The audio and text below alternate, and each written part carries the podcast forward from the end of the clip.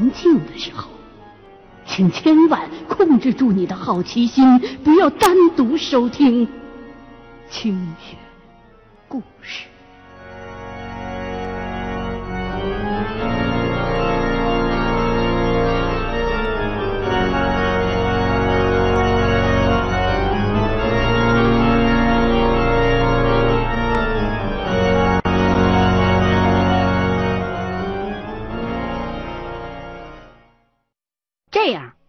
我才过去把房间门打开，向小孩的妈妈说明了情况，并且在他的带领之下，又一次巡视了整个单元。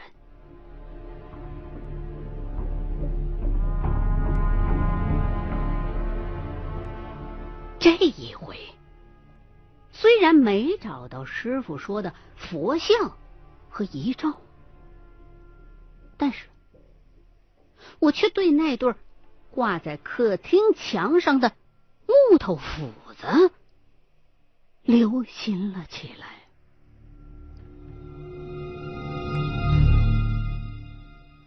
直到这时候，我才意识到，这两把斧头的样式，一边是平刃，另一边是小卷尾。从外形上看，不是一般的斧头啊，而是罗刹斧。在鬼神的世界里，罗刹恰恰是一切恶鬼的统称。难道这套单元房当中还有一个恶鬼？我顿时被吓得后背心一凉。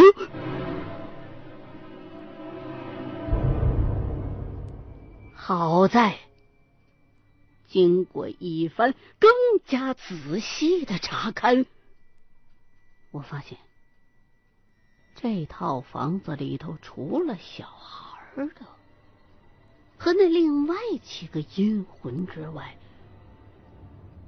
已经没有旁的幽魂的存在了。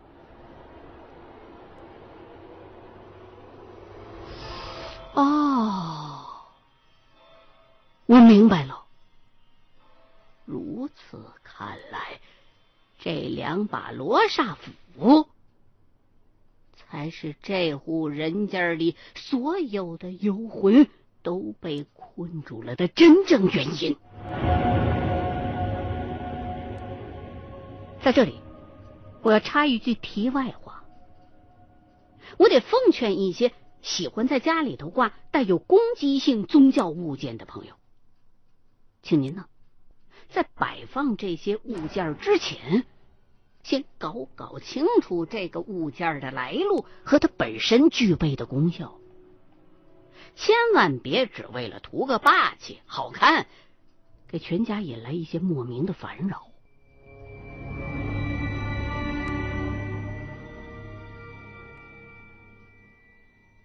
在檀木斧子之前，拜过鬼神。恭恭敬敬的把他们又请下来，用红布包好，放进看不见光的容器之内。之后，我再一次开始寻找孩子的魂魄和那些亡灵，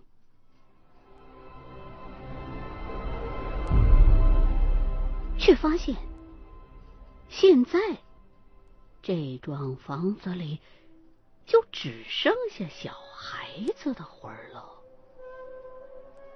其他的那些亡灵都已经自行离开了。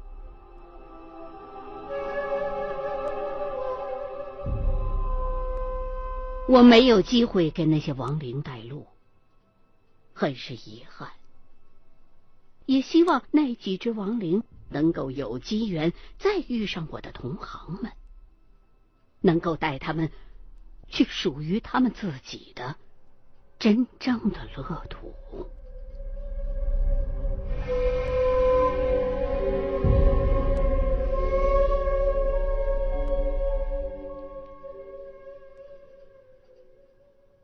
再次回到小孩子的房间，我通过某种途径告诉小孩子的魂魄，请你重叠着躺在自己的身体上，然后请他的母亲拿来一根针，在小孩子的两只大脚趾上各扎了一个小针眼儿，挤出一点点血来，涂抹在了小孩的嘴唇上。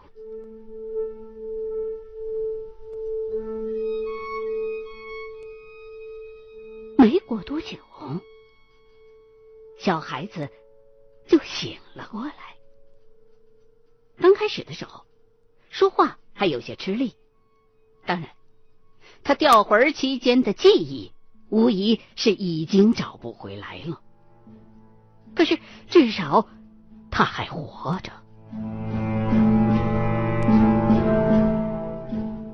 我刚才之所以那么做，是因为。人的脚是一切灵气的迂回转折点。当灵魂从头顶开始游走全身的时候，会在脚这个地方回头，如此循环。在他的大脚趾上扎两个针眼儿，是为了给灵魂释放主人肉体的生气，让他感知肉体的存在；而把血涂在他的嘴唇上。是要让肉体回想起属于自己的本真的味道。见孩子醒了过来，这位年轻的母亲含着泪水就要给我跪下，我连忙给她搀住了。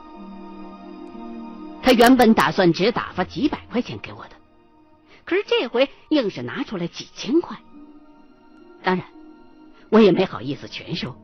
只是象征性的拿了一些。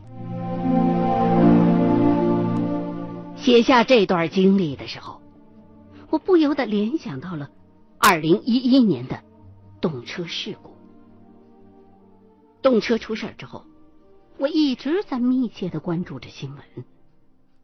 记得，其中一位新闻播报员在播报事故进展的时候，意味深长的说了一句。希望中国能够放慢自己的脚步，等一等我们的灵魂。这句话让我颇有感触。是的，时代和科技的进步使得我们的国家日渐兴盛，但是许多时候我们都只是一味的追求前进的速度，却忘记适时的回头。停留，寻找那些被丢下了的本真。一个人掉魂儿没什么，好歹还有我们这些略通玄术的人能帮上一把。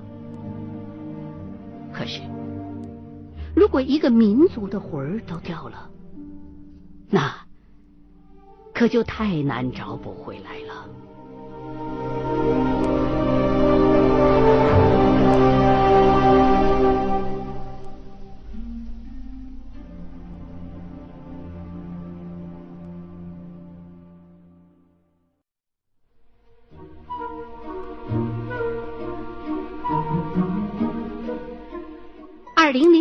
时候，我抽空给自己来了一趟旅行，却没想到在旅途当中还无意间化解了一桩怨事。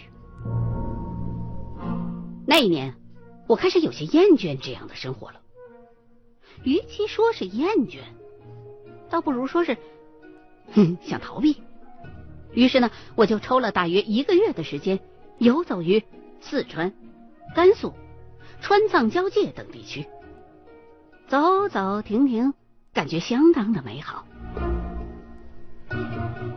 最后啊，我在成都附近的一个叫做平乐的古镇里逗留了好几天。这儿的安静有别于凤凰和丽江。我时常被纵横于小巷之中的川剧唱腔所吸引。闲暇的时候，我就会随便找个去处喝茶。听评书，或是去寺庙附近听僧众们敲钟祈福。晴天的时候，在小河边晒太阳；下雨的时候呢，就宅在客栈里欣赏窗外水珠飞溅的景色。这一住就是五天。最后一晚，我在饭馆吃饭的时候，听到邻桌说了一个鬼故事，这才开始有些坐不住了。思索再三，决定，反正闲着也是闲着，去看看那个鬼故事的发生地，也挺好的。这个平乐古镇是在成都的西边，从平乐出发，继续往西，就会到达邛崃。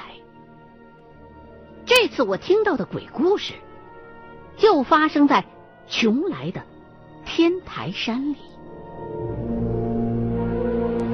这座山是道教名山，得地势之意，冬暖夏凉。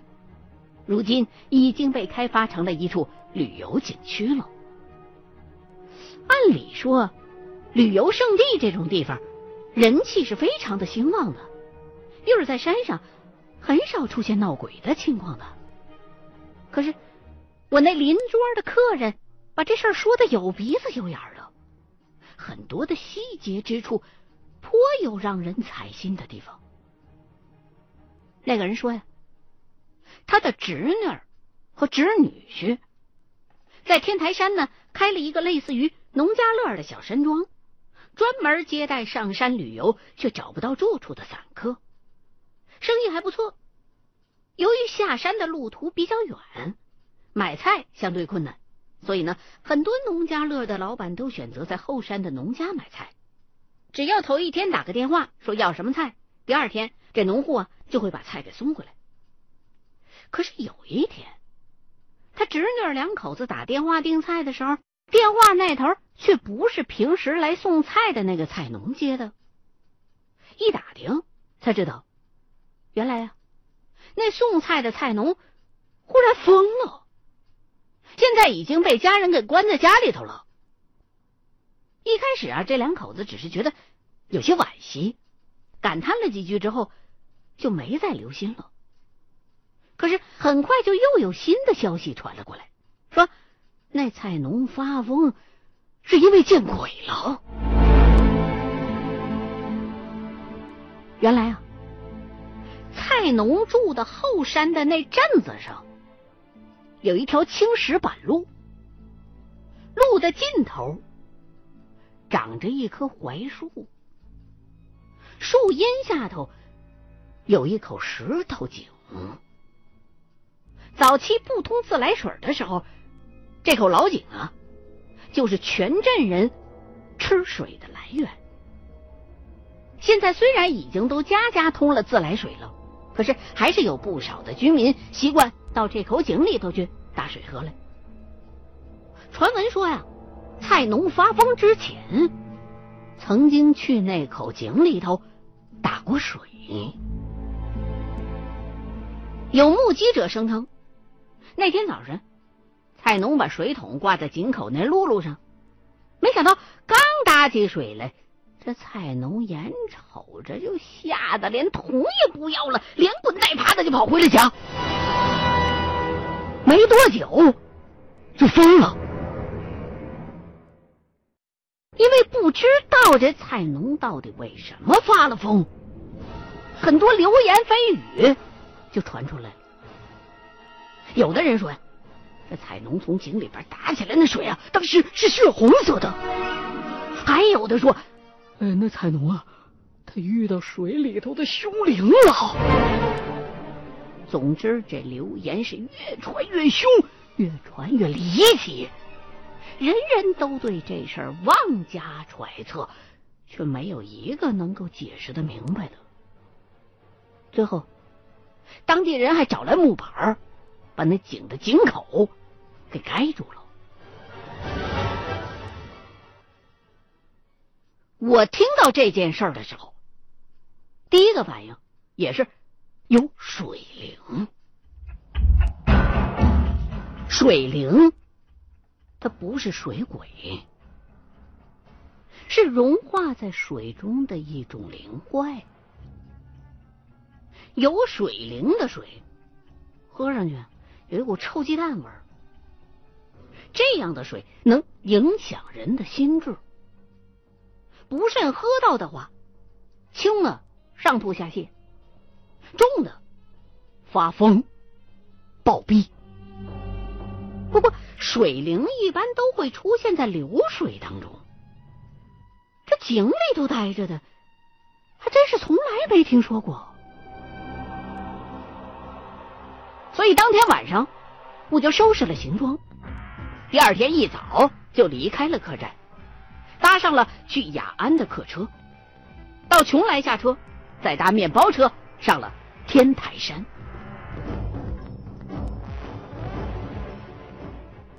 剩下的路我是搭顺风车走的。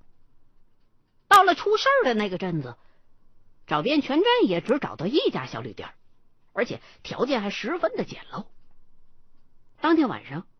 我草草的吃了点豆花饭，就开始在街上转悠，试图找找哪儿热闹哪儿人多，好从这些人嘴里边套出点什么消息来。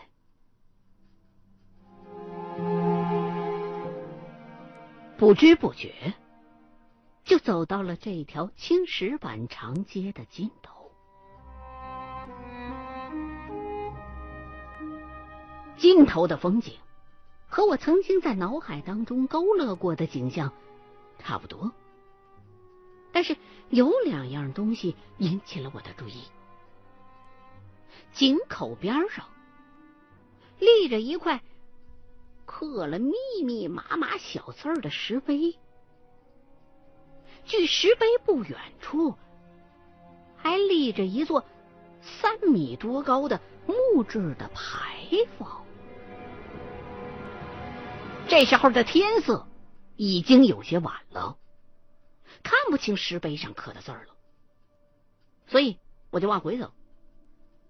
回来的路上，总算是见着了几名抽着旱烟袋的老人家，正聚在街边，在那闲聊呢。我赶紧就凑了过去，向老人询问这附近有什么好玩的。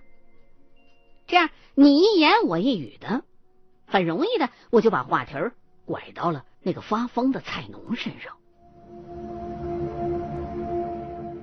老人家就告诉我说呀，那个菜农的祖上是我们这儿当地最大的一个家族，自家建有祠堂，以前呢还有一座很大很大的院子。现在呀，您能看到的这些什么牌坊啊、啊石碑啊、古井啊，原本都是在菜农家祖上院子里头的东西。你说那院子得有多老大吧？可是后来，经历了土改还有土匪之后，这户人家就家道中落了，变得跟我们普通的老百姓一样了。落魄到后来呀，这家人甚至推倒了自己家那大院子的围墙，把院里头的单屋都卖给了乡亲，而自己家人呢，则都去挤住在了。老井左侧的那偏房里头，好在呀他们家屋后头还有农田，种菜之余呢，也收一点乡亲们的菜去卖给山里的农家乐，以此来维持生计的。老人们并没有跟我多说那菜农发疯了之后的事儿，也许见我是个外乡人，不愿意透露太多吧。我呢也就没有多问。打算先回旅店，第二天直接去找菜农家里的人去打听打听。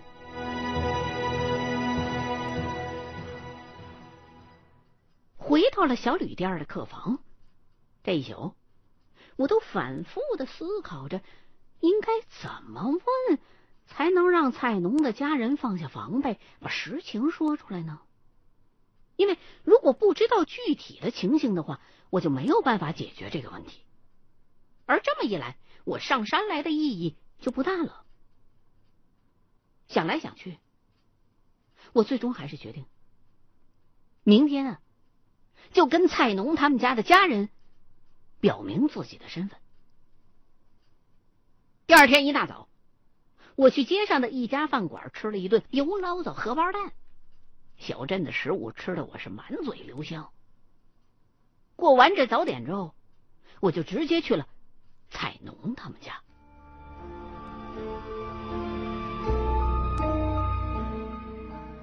菜农家大门紧闭，门口坐着一位看上去能有八十多岁了的老太太，在板凳上抽旱烟呢。我猜啊，这位老太太应该也是菜农家里头的成员，否则的话不会这么不识趣的坐在人家门口啊。我就凑过去，蹲下身来。跟这老奶奶打了个招呼，然后介绍了我自己，说想跟他们打听点情况。可是我说了很久，老奶奶始终冷冷的看着我，一言不发。我正琢磨着该怎么说才能让老奶奶接纳我的时候，一个提着菜篮子。看上去四十多岁的中年女人走了过来，很警觉的问我：“你谁呀？来干什么？”我猜啊，她应该是这家的女主人了，菜农的老婆或者妹妹之类的。我呢就把自己的来意再一次如实的告诉给了她，说我是想来看看呢，能帮上什么忙不？在向她表白了我自己真实的身份和此行的真实目的之后。我又再三的向他承诺，我不会收钱的，纯粹啊，只想解决你们家的难题啊，这只是我的职业习惯罢了。再者说，要真收钱的话，只怕这钱太烫手，我手会发抖的。这么苦口婆心的一番劝说之后，这位大姐大概是也觉得我确实也没什么好图的，这才让我跟进了屋。进去之后，她给我倒了一杯水。我怀疑这水是不是就菜农发疯的时候从这口井里边打出来的？然后我就提出想去看看菜农的情况，但是这位大姐给拒绝了，说有什么就问他好了。接下来从他的嘴里我得知，这菜农啊算不上发疯。只是被什么东西给吓得有点恍惚了。大姐说，那天她男人去井边打水，把水桶呢挂上辘轳，放下井里头打水上来。一般呢，他们打上来那水里边都会有一些杂质，这些人呢就会用手指头把漂浮在水面上的什么苔藓呢、浮萍啊给捞出来。可是。菜农在清理水中的杂质的时候，却发现这水里边有很大的一坨杂乱的东西。他就伸手进去捞出来一看，怎么是一大把头发？他很奇怪，怎么好好的井里边有这么多头发呢？就把脑袋伸到井口去，往底下看。这么一看，就见到井底下有一个披头散发、脸色苍白的女人，正站在井下头，抬着头，睁大了眼睛，面无表情的盯着他看呢。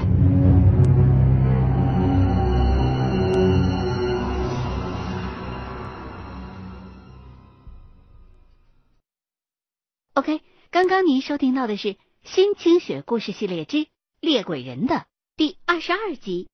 新浪官方微博“清雪故事二零一零”，欢迎您继续收听下一期的清雪故事。